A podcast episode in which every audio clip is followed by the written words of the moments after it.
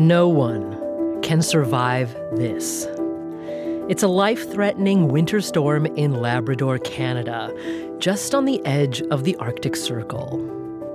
I'm not in Labrador, I'm at home, very far away from this storm, and I'm bundled in my warm down comforter, wanting to complain about something, but feeling the justification for any complaint rapidly draining away.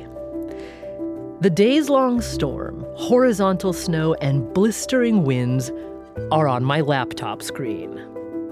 I'm watching the History Channel's hit show Alone, where a group of wilderness experts are dropped into the toughest, most remote places in the world and tasked with one thing survive for as long as you can with only your skills, a few tools, and your mental stamina. And right now, I have no idea how any set of skills, tools, or mental toughness could withstand the kind of storm that's blasting the rocky region of coastal Labrador where that season's contestants are hunkered down. You know how we always talk about the importance of grit? Well, there it is, accepting Mother Nature's power right there on my screen. And there's one participant who's particularly captivating and whom I can't stop thinking about. Woniya Thibeault. She's five foot four, 40 something years old, and through every mind numbing, body breaking challenge she's faced in this season of Alone, which, by the way, was called appropriately Alone Frozen, Woniya has been smiling and grateful. I think that's why she won. Day 50! And what a gorgeous morning! Oh my goodness! Today I have achieved my goal. Day 50, alone in Labrador, getting pounded by weather. Oh my goodness. But wow, here we are. Hard to wrap my brain around it all. This is On Point. I'm Meghna Chakrabarti. Woniya Thibeault has been on two seasons of Alone. She's survived the longest cumulative time solo in the wilderness of any contestant who's appeared on the show thus far. And in her new book, Never Alone A Solo Arctic Survival Journey, Woniya sums up what carried her through this way Quote, Let me absorb all the joy and wonder that I can hold. And Woniya Thibeault joins us now. Woniya, welcome to On Point. Thanks so much, Meghna. I'm so happy to be here. Now, your book is about your experience on season six of Correct. Alone.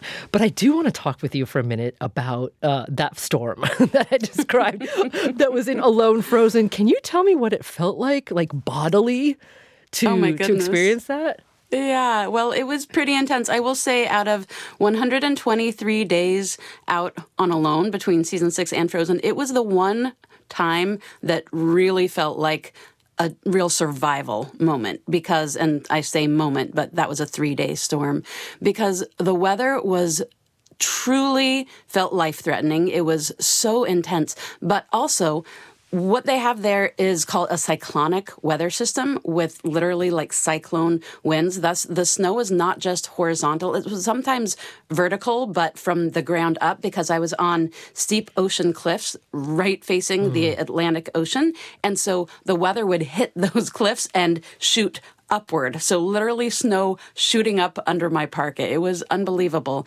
And because those winds were so fierce, they were also driving my smoke back down my chimney. So the ah. scariest thing about that storm was the fact that midway through it, I started experiencing obviously a lot of smoke inhalation from the smoke, but then this incredible searing pain in my eyes. And it turned out, as I discovered later, that it was from having some seaweed burning in my fire. Mm. And the seaweed was saturated with salt, of course, which is sodium and chloride together. And when they burn, they separate. So it was actually chlorine gas Oh, wow. that was gassing me in the face. And it made me go blind in the middle of the most horrendous storm I've ever experienced in my life. And it also happened that that little yellow device that has our GPS and has the emergency tap out button, that was dead and I was unable to charge it. So in the scariest moment that I had out there, blind and unable to do much for myself. I also was unable to call for rescue, which was also kind of a moot point because it would have taken them many days to even be able to get to me because they couldn't come in a storm like that. Yeah. So yeah, no one's going to take a was a chopper out in that storm. Yeah, and the next morning, the the storm was so intense that it actually shook my walls apart a bit. And when I, I think this must have been before the blinding incident because the storm was three days. But at some point in that storm, I woke up and there were icicles driven horizontally, like sticking exactly horizontally through my shelter walls because of the temperatures and the force of those winds. So it was pretty intense. Wow. So you're feeling it in your body. Your hand constructed shelter is doing the best it can, right, to stay to stay standing and you've got this blindness problem. I- Yeah. I- and I mean, we should emphasize for people who haven't seen any season of Alone that you truly are alone. Right? I mean, there you can tap out and, and the show's producers will come and get you. But other than that, there's no one for, I don't know, many, many, many, many, many miles. So in, in the middle, it's all self-filmed, And so it's there's all no self-filmed. camera people. We are doing all of the filming, which turns out is remarkably challenging when you barely have use of your eyes. we should say that the blindness wore off though after a while. It did, yes, and it was it wasn't a complete. I could still see kind of blurry shapes, but it was just insanely painful to have my eyes open. So it was the combination of the poor vision and the pain that made it really hard even to open my eyes. Okay, so what I want to know is you can have skills, your hands can be very skillful, right? Your shelter can stay standing. Um, you can even eventually understand what might have temporarily taken your sight. But as the world is shaking around you, right, with the full force of Mother Nature's power, how does your mind and your spirit cope with that? That's a great question. The reality for me, both in that situation and a lot of my time on alone, was that there's really nothing you can do but surrender and trust. And the more you spin out and the more you let fear get a hold of you, that actually lowers your chances of survival because it puts you in fight or flight, which means you are going to be making poor decisions. It's going to be elevating your heart rate. It's going to actually be burning through your few remaining calories a lot faster.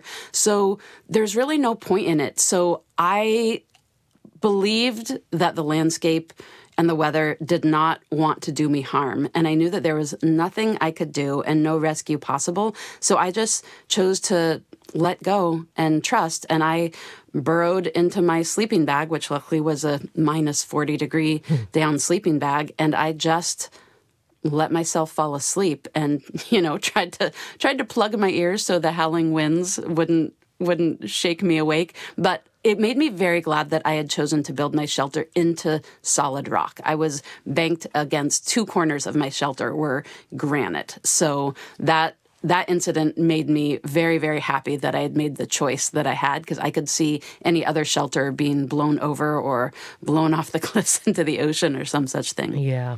I wonder where did that sense of trusting in nature and letting go uh, in a moment like that come from in you? Because a lot of other people, um, even some on v- like every season of Alone, they they instead hunker down, right? And they sort of take this me versus nature approach. But yours is like the exact opposite.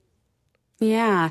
You know, I think that a lot of it has to do with the fact that I studied natural sciences. So I'm I've always been a biology nerd from the time I could remember. I love I started loving spiders as one of my first memories playing with the daddy long legs in the corners of the shower and loving plants and birds and then going on to study those in in my college years. So I think the fact that I strongly identify with nature. It's not just a green blur to me, it's individuals that I know and value. That's a big part of it.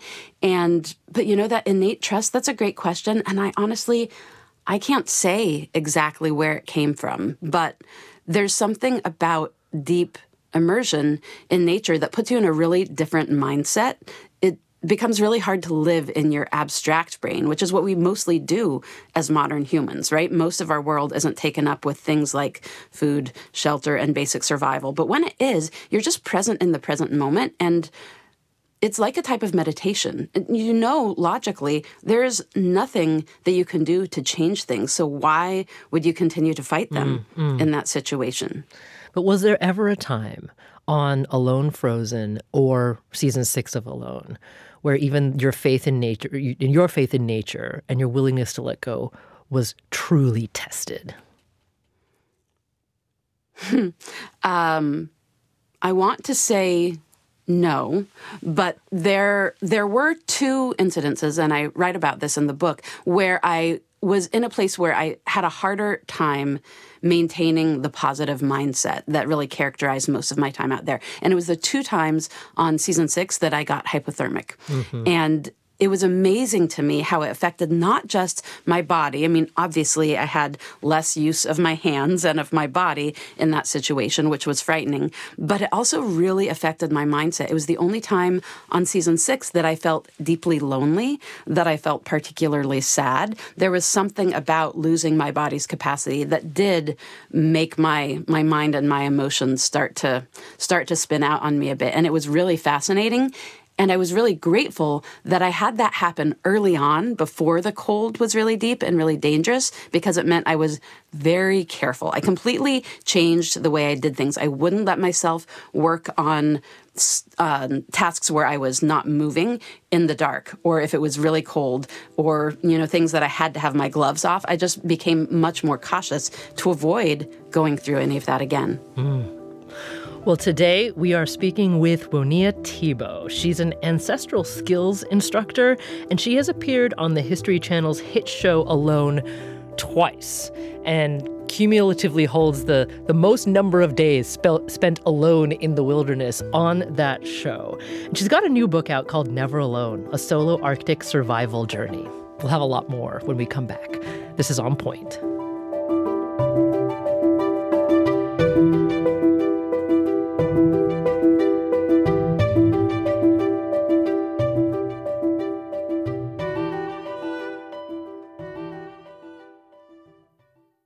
Support for the On Point podcast comes from Indeed. We're driven by the search for better, but when it comes to hiring, the best way to search for a candidate isn't to search at all. Don't search, match with Indeed. Ditch the busy work and use Indeed for scheduling, screening, and messaging so you can connect with candidates faster. And listeners will get a $75 sponsored job credit to get your jobs more visibility at Indeed.com slash OnPoint. That's Indeed.com slash OnPoint. Terms and conditions apply. Need to hire? You need Indeed.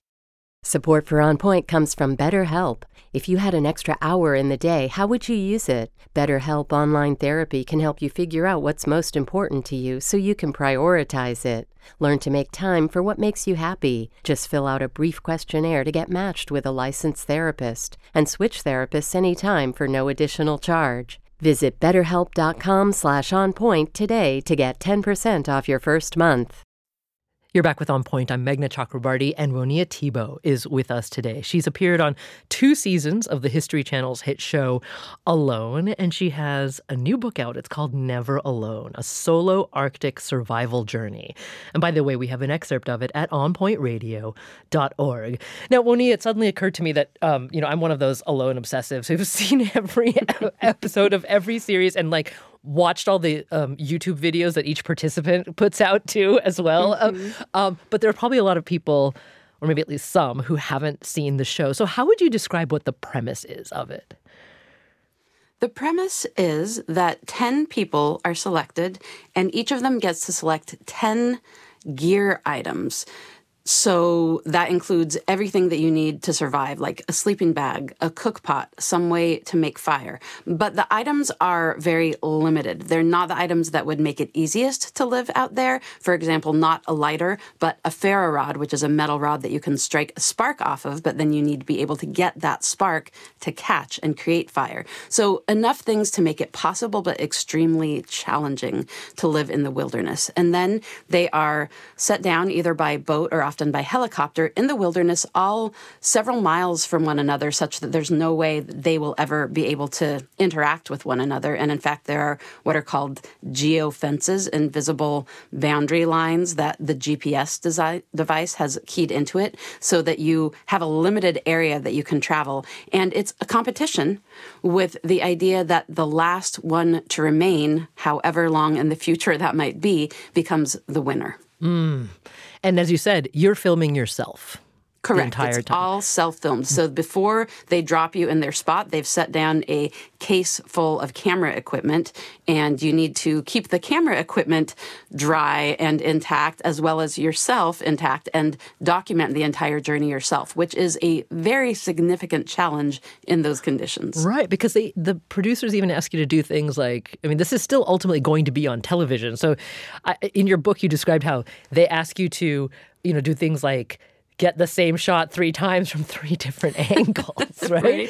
And Yeah. I was thinking, um, well, when preserving calories is a really top priority when you're solo in the wilderness, having to walk the same path three times just to get three camera shots, that had to get a little frustrating.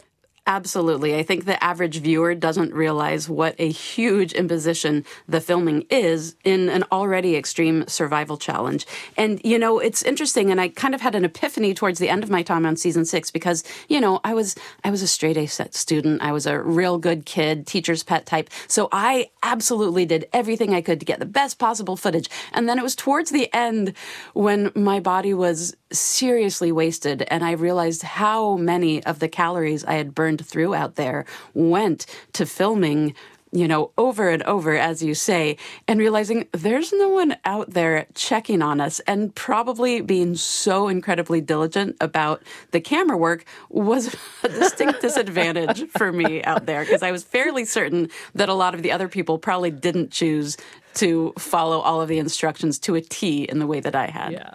Um, I also want to just point out the obvious that when producers for Alone are looking for future participants, they're not just calling up like random people. Like, no one's going to call me from History Channel and be like, hey, Meghna, do you want to participate in Alone? Well, you know, I mean, we you- could work on it, Meghna. if you really have your hat set on it, we could figure something out. We'll talk about that later. Won't you? um, don't tempt me. But um, so I mean, the folks who participate are true experts. I mean, they've most of them have dedicated their lives to forming. Uh, and uh, these sort of wilderness skill sets or ancestral skills, um, as you call them, and also even they're they're just in a sense living that way, if not totally isolated. So don't do this at that home, right?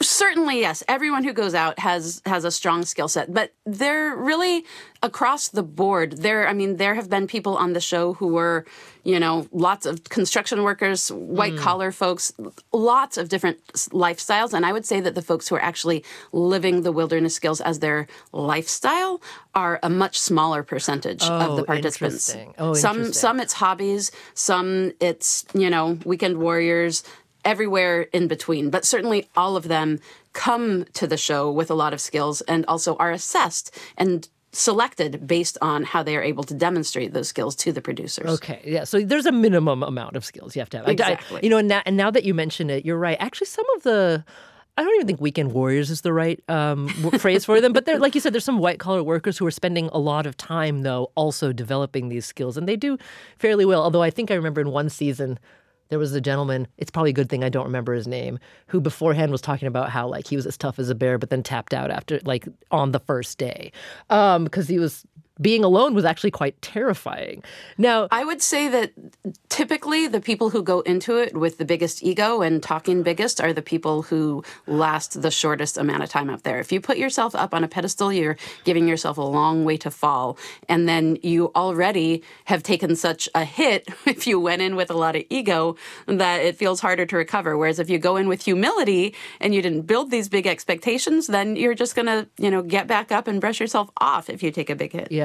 So I was actually going to wait a little bit later to ask you this question, but given what you just mentioned, I saw a pattern over the, I guess that what there's been nine seasons of Alone plus Alone Frozen. I haven't actually I haven't seen Alone like the skills challenge one yet, but anyway, It's a very different premise. yeah, yeah, it doesn't interest me as much as the the core Alone show. But um, what I saw was that not all of the men, but a lot of the men early on are like, I'm going out there, I'm going to tame Mother Nature, you know, I'm going to show her who's boss and I'm going to control the land and I'm going to survive 200 days, like whatever.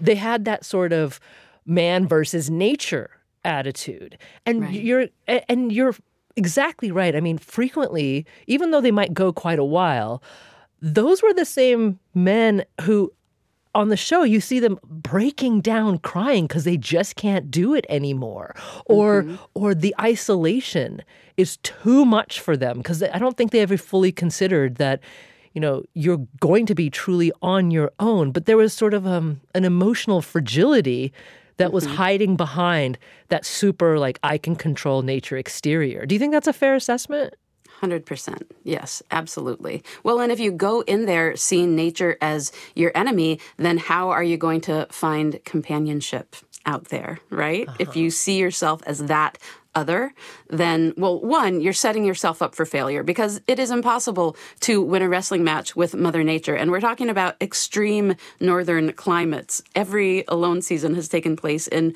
really intense, difficult situations. So it's it's pretty naive to think that you are going to be able to do anything to that landscape. But then you're also setting yourself up for this antipathy rather than that sense of belonging and feeling joy and being fed by this beautiful place. So you're setting yourself up in a couple different ways. so you actually found companionship in the environment Absolutely. Yeah. Okay. Now in in season six, which is what the book is about, you you were the runner up in that season. You went seventy three days, Correct. um, and that was a season where Jordan Jonas won. Is that is that right? yes, it was the first season that anyone had ever gotten big game. He got the moose, yeah. right? Yeah. Um, and uh, but you, I mean, like you were runner up, and the the person who wins wins because the runner up taps out. Um, and I, I know Or gets extracted or get, for medical reasons exactly. Well and your body did take an extreme it was an extreme toll on your body. I mean you, you write that um, in a in kind of halfway through the book there was a, a slate of time where there was a particular week for example a week and a half you, you say you had managed to gather only a few handfuls of berries seven grubs and a few tablespoons of birch sap that's all you ate in a week and a half um, so i think emotional isolation and the toll that takes, and then starvation. Those are the two main things that push people off the show. I mean, how did you cope with the starvation? You know, it's really interesting because had you asked me before going on alone how I would handle starvation, I would have said, no, that is not one of my strong suits. I'm not someone who's going to do well with very, very limited calories.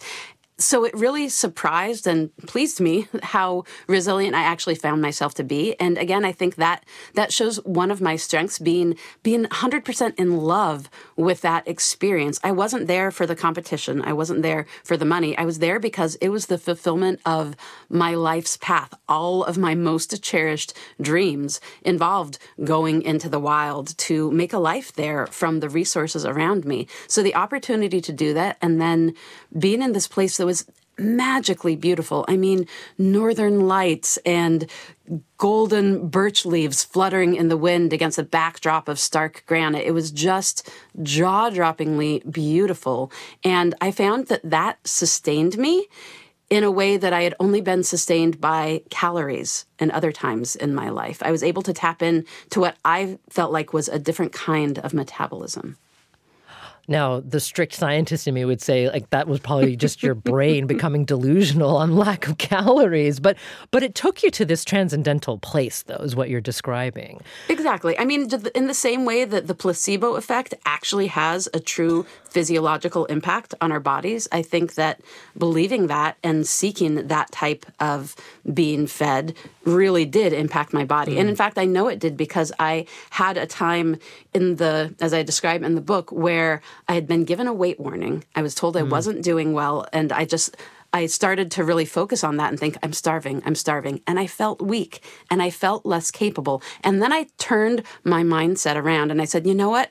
People do fasts for health reasons. So I'm not starving, I'm doing a cleanse. And thinking about it like that, I felt stronger again. It 100% changed how I felt in my body. So the mind body connection is one that science is starting to delve into, but I really think that there's something in it that's beyond just what's going on in your brain. Mm-hmm, mm-hmm. Um, and also, I mean, as we said a little bit earlier, the producers pull people off shows if they if they are um, they're, they've lost so much weight that their health is truly in danger, right? Mm-hmm. Uh, you didn't quite reach that point. Um, you know, what you don't see from the show is that I actually chose to leave when there was a medical check coming, and yeah. I felt quite certain that I wasn't going to be able to ah, pass Because I wanted to know. You were doing so well, mm-hmm. right? And you could see yeah. that transformative mindset. And I was like, why is she tapping out? Tell me more. Yeah, you know, it was so I chose to leave on my 43rd birthday. And I had been going along knowing that getting pulled was imminent. Every every medical check, they had sterner and sterner language about how they were very concerned about me. And if things didn't change, my time was limited. And so I kept setting these markers for myself. If I can just make it to eight weeks, if I can just make it to 10 weeks, okay, if I can just make it to my birthday, what a birthday gift it would be to be out here. And it was towards the end of my time when I knew that I had barely squeaked past the last medical check and another one was imminent. And I just kept thinking, okay, just till my birthday, just till my birthday. And then I had this crazy epiphany moment where I realized that wouldn't be a gift. And it would also not be in line with who I actually am. The idea of staying until other people deemed that I was in so much danger that they couldn't conscionably leave me out there mm-hmm. anymore. Mm-hmm. Who was I to let other people make that call for me rather than to demonstrate that I cared about myself and my long term health enough to make that choice for myself? And while I had thought that success would mean staying until the last possible minute, never giving up until I got pulled, I realized whoa, no, success is making the choice for myself and choosing my health over something as arbitrary as winning, right? That's really a, a human created concept. And everything about my life and the way I live it is about doing what's right, not doing what our culture tells us to do, and not putting things like money and possessions and winning and status first. So yeah. here was the situation where millions of people were potentially going to be watching me and was I going to demonstrate something counter to my values in that moment? And then I realized with the medical team coming, I had literally hours to either make the choice for myself and maintain my sovereignty and have it be my own choice versus have me dragged out of there against my will, kicking and screaming. And yeah. so I made the call myself because it felt really important to me to demonstrate what was right. Mm. Now, Woniya, it took your body two years to recover from that, though. And then mm-hmm. you decide to do it all over again. right? That was a hard choice. When they called me about Alone Frozen, I was like, oh man, I have only had my body back for a year now. And oh. so it wasn't about the experience that I was nervous, it was about the potential recovery from the experience because that's something that you don't know the first time. You're very naive the first time about what the long term ramifications could be. And they're different for everyone. And obviously, they're much stronger for those who stay out a really long time. Yeah. But yeah, that really gave me pause, that's for sure.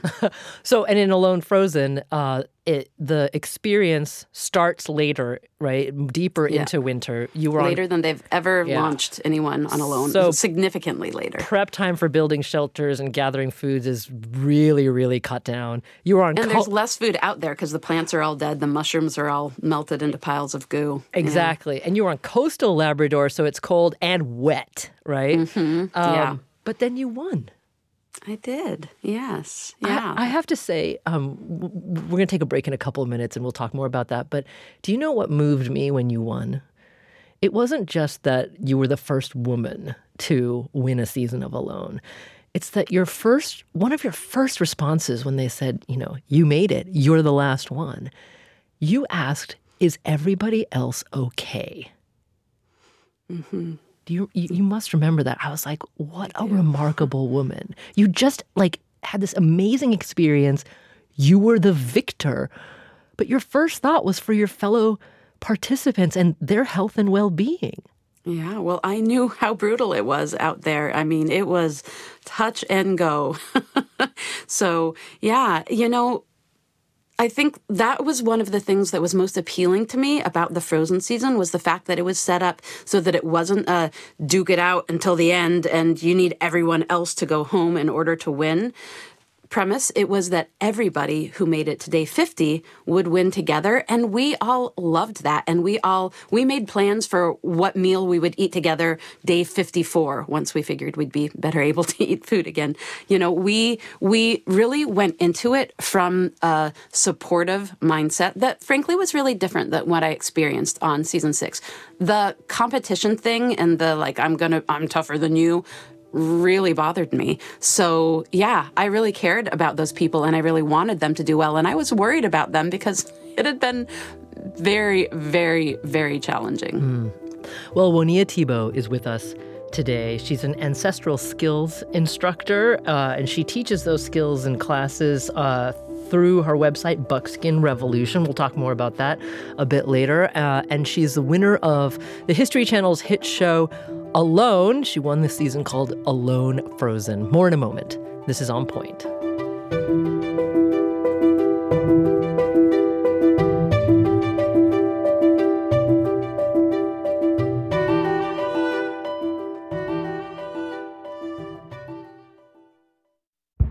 Did you kill Marlene Johnson? I think you're one of the first people to have actually asked. From WBUR and ZSP Media, this is Beyond All Repair, a new podcast about an unsolved murder that will leave you questioning everything. Somebody should be in jail for murdering my sister. A woman who's never been believed. As long as they think I have done this, then they're not looking for who actually did this. And that's what makes it a cold case. No, it's a botched case. And a search for the truth, once and for all. Wow, it just gets more interesting. Beyond All Repair. Listen and follow wherever you get your podcasts. Be careful. You're digging in a place that's been very peaceful for a while. Do it anyway. Dig.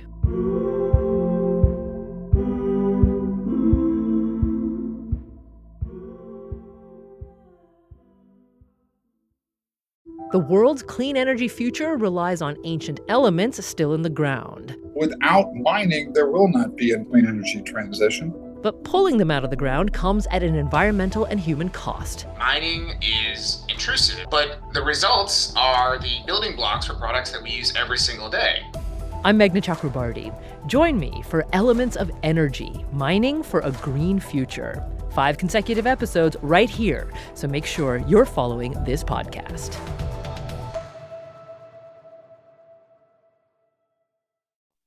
This is On Point. I'm Meghna Chakrabarti, and Woniya Thibeault is with us today.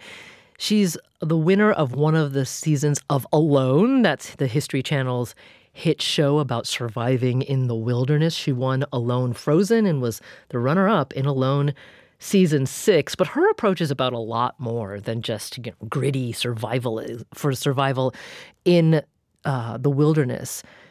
Monia likes to talk about surthriving or thriving uh, with nature. And we're going to discuss that in a second. But she's got a new book out called Never Alone A Solo Arctic Survival Journey. And Woniya, I just want to play a little clip from Alone Frozen. Because as we had mentioned before, on that season, you became the first woman uh, to, to officially win.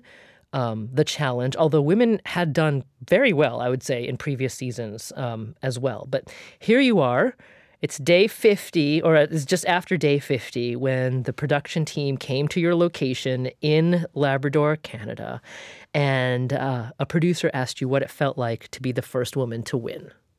It feels incredible. I'm so, like, I feel so incredibly grateful to be able to represent women in this way and to show the world that we are every bit as capable I've emphasized the heart and the connection and the love and how much being in this place has been a relationship. And I feel like that's something really special that women often can bring.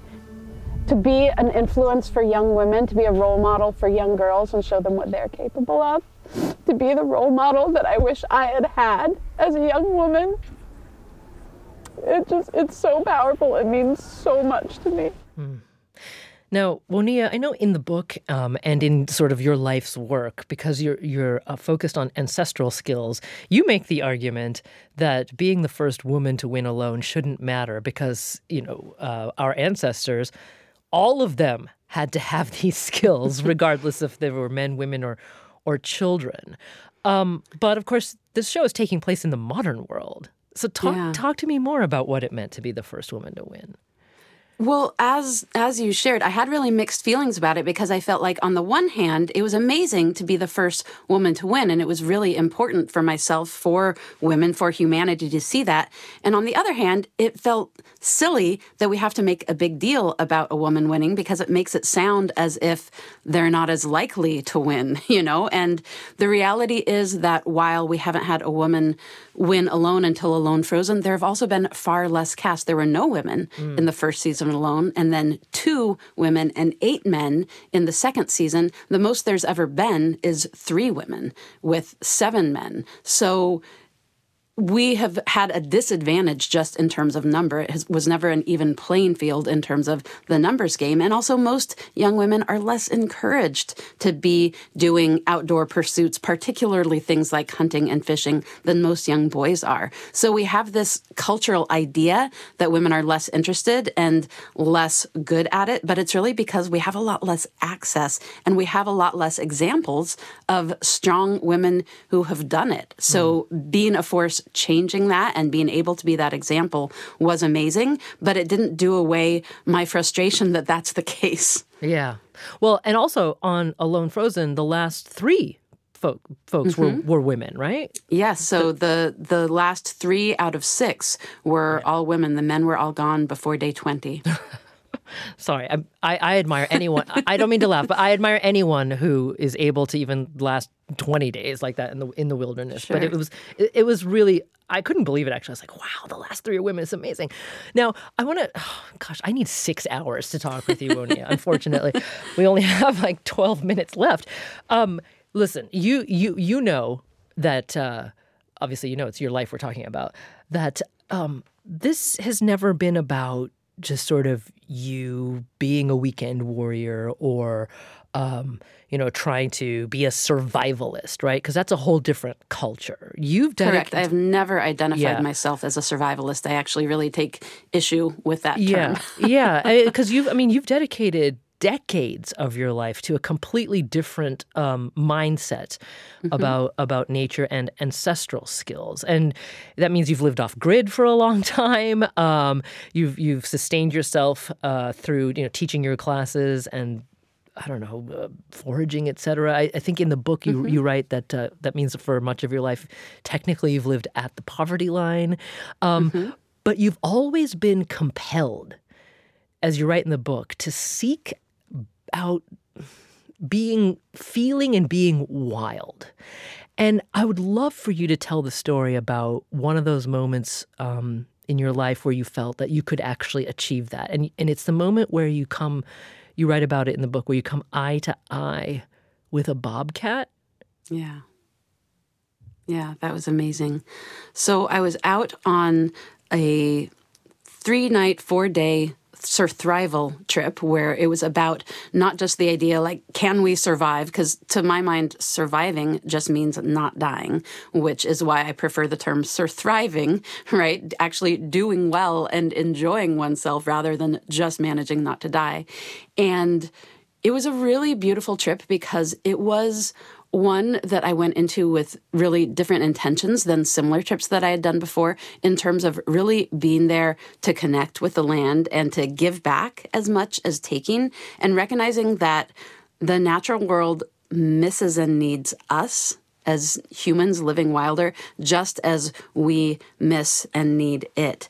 And what really brought it all to a head and as an illustration of that was this hike that I did where it was dusk and I went out without anything. No no headlamp no food no water just my clothes knowing that it was getting dark knowing that I didn't know where I was headed but choosing just to trust. And we had had rain the day before and so there was water in little pools in the rocks so I was able to pick pine cones and eat the pine nuts. I was able to find greens. I was able to drink water right off of the rocks. And it was really beautiful. And the culmination of the hike was looking out over this vista and seeing this strange thing that felt like a different pattern and was a little off, and then realized that it was a bobcat.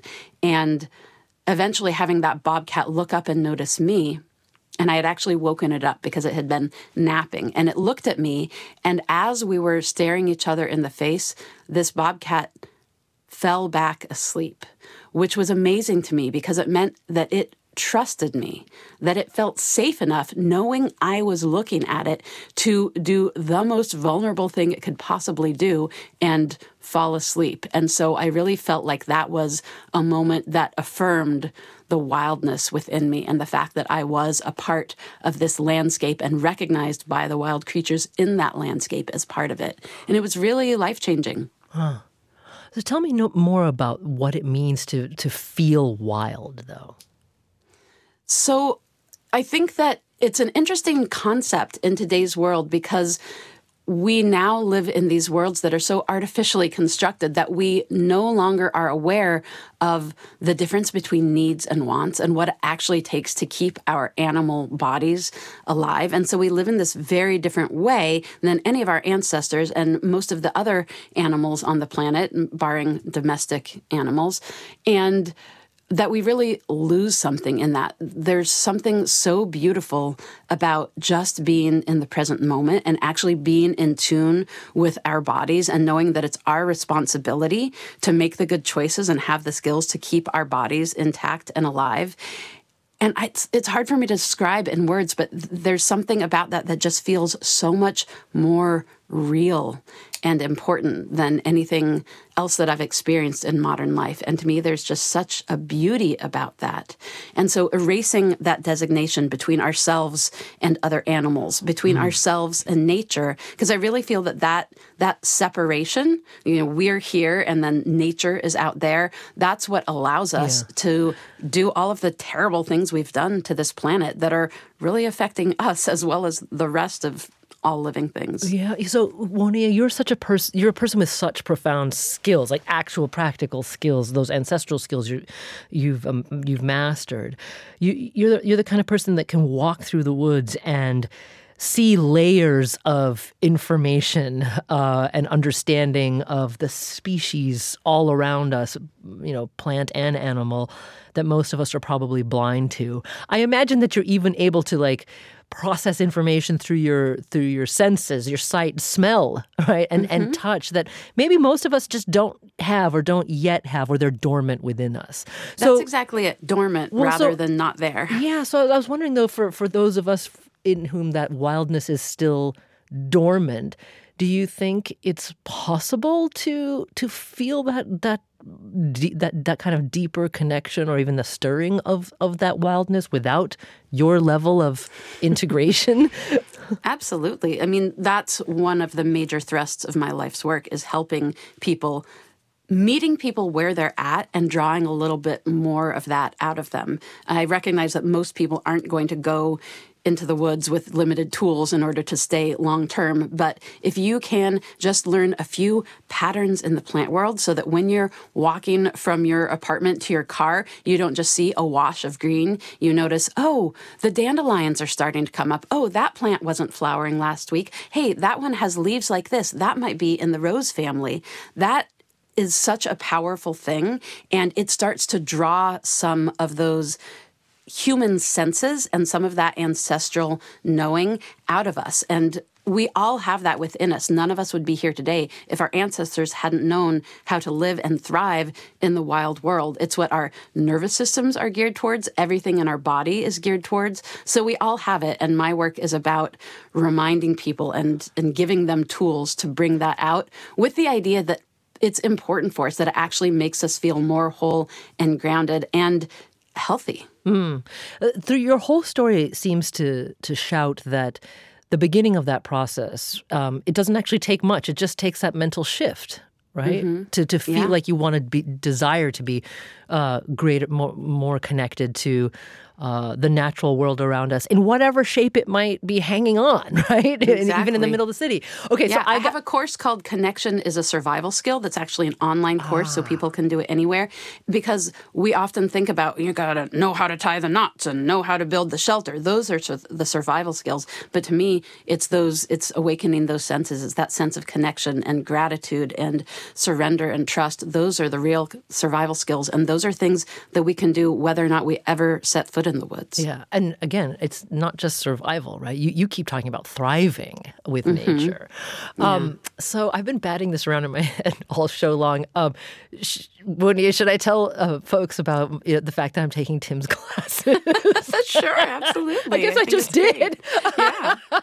So I mean, look, I, I grew up in in Oregon and played in the woods like every day of my life, camped, etc. But you know, that's kind of more common. I, I was never um, uh, exposed to wilderness or ancestral skills. So I want to just make that differentiation. But I've always loved being in nature. And recently, um, I started taking wilderness skills classes here in Massachusetts yeah. from a really awesome guy whom you know, Woniya, named uh, mm-hmm. Tim Swanson. And he runs a group called Owl Eyes Wilderness. Um, and uh, I've got two of his four feather patches. So I'm still working on it, um, Woniya. but I, it, the uh, kinds of folks that these classes are now attracting is incredibly diverse from all walks of life. Has it always been like that, or do you think something has changed in the past couple of years? I mean, I think that absolutely the pandemic really changed people's attitudes and that existential fear that idea that the stores might run out of food the power might go down you know we might no longer have access to global food systems i think that that really woke people up to the degree to which we are dependent on fallible systems. And the only thing that you can really rely on is the environment right around you and your own skill set. So I actually wasn't teaching online before the pandemic, and I shifted to putting out online classes because I saw so many people panicking about realizing a need for these skills just at the time when I was no longer able to get out and teach them in person. So, yeah, I think that all of us are now aware of the fragility of some of the systems we've relied on. We are really seeing global climate change now. It's no longer, you know, it's no longer something that most people are denying is happening. And we know that that's going to take another level of resilience mm. to get through. So I think that there is a real growing awareness and interest in it. And I think that that's really important. And it makes a big difference to me to be a part of that and be able to offer that in a lot of different ways to a lot of different types of people. You know, the resilience that I need right now is I need some big time calluses on my palms to get those friction fires going. it's true. Yes. It's so and some hard. of those little muscles that we don't use in daily life that friction fire requires. I, yeah. I mean, like on TV, when you watch people do it, it's like, poof, there's a fire. But, right. But um, yeah. I'm, I have not gotten one started yet, and it kills my hands. I'm working on it. Yeah. They don't show all of the all of the months of blisters that people go through before their hands get tough enough for those. Yeah. I'm always carrying a ferro rod with me for the rest of my life. That's that's all I have to say about you that. You and me both. yes, I'm I'm all about the ferro rods. I I had never used one before alone. I was all about friction fire, but these days I've got I've got a friction fire with or a ferro rod within arm's reach most of the time. yeah. Well, we've just got a minute, or actually less than a minute left, Woniya. I'd love you to leave us with a thought about even in the depths of some of your hardest moments in Alone, you always seem to find a moment of beauty as well. Mm-hmm. And can you just quickly take us back to one of those moments where beauty yeah. beauty was the overriding experience even as you were suffering? Absolutely. Yeah. I mean the the weather in Labrador was truly brutal and it it was a lot harder than I had expected going in, but something about being in such harsh conditions mean that every second of sunshine, right? Every moment that the clouds part for a second and reveal a rainbow, that has such more impact than it would be in clear, beautiful weather with easy conditions. So there's a gift in every challenge, and the degree to which we focus on those moments of beauty rather than on what we don't have, that absolutely transforms our lives. Well, Woniya Thibeault, she's the winner of Alone Frozen. She was also on Alone season six. She is an ancestral skills instructor. You can find her classes at Buckskin Revolution, and her new book is Never Alone, a solo Arctic survival journey. Woniya, you're truly inspirational to me. Thank you so much for coming on the show. Thank you so much, Meghna. It was a delight. And by the way, thank you to the History Channel for those audio excerpts from Alone. I'm Meghna Chakrabarti. This is On Point.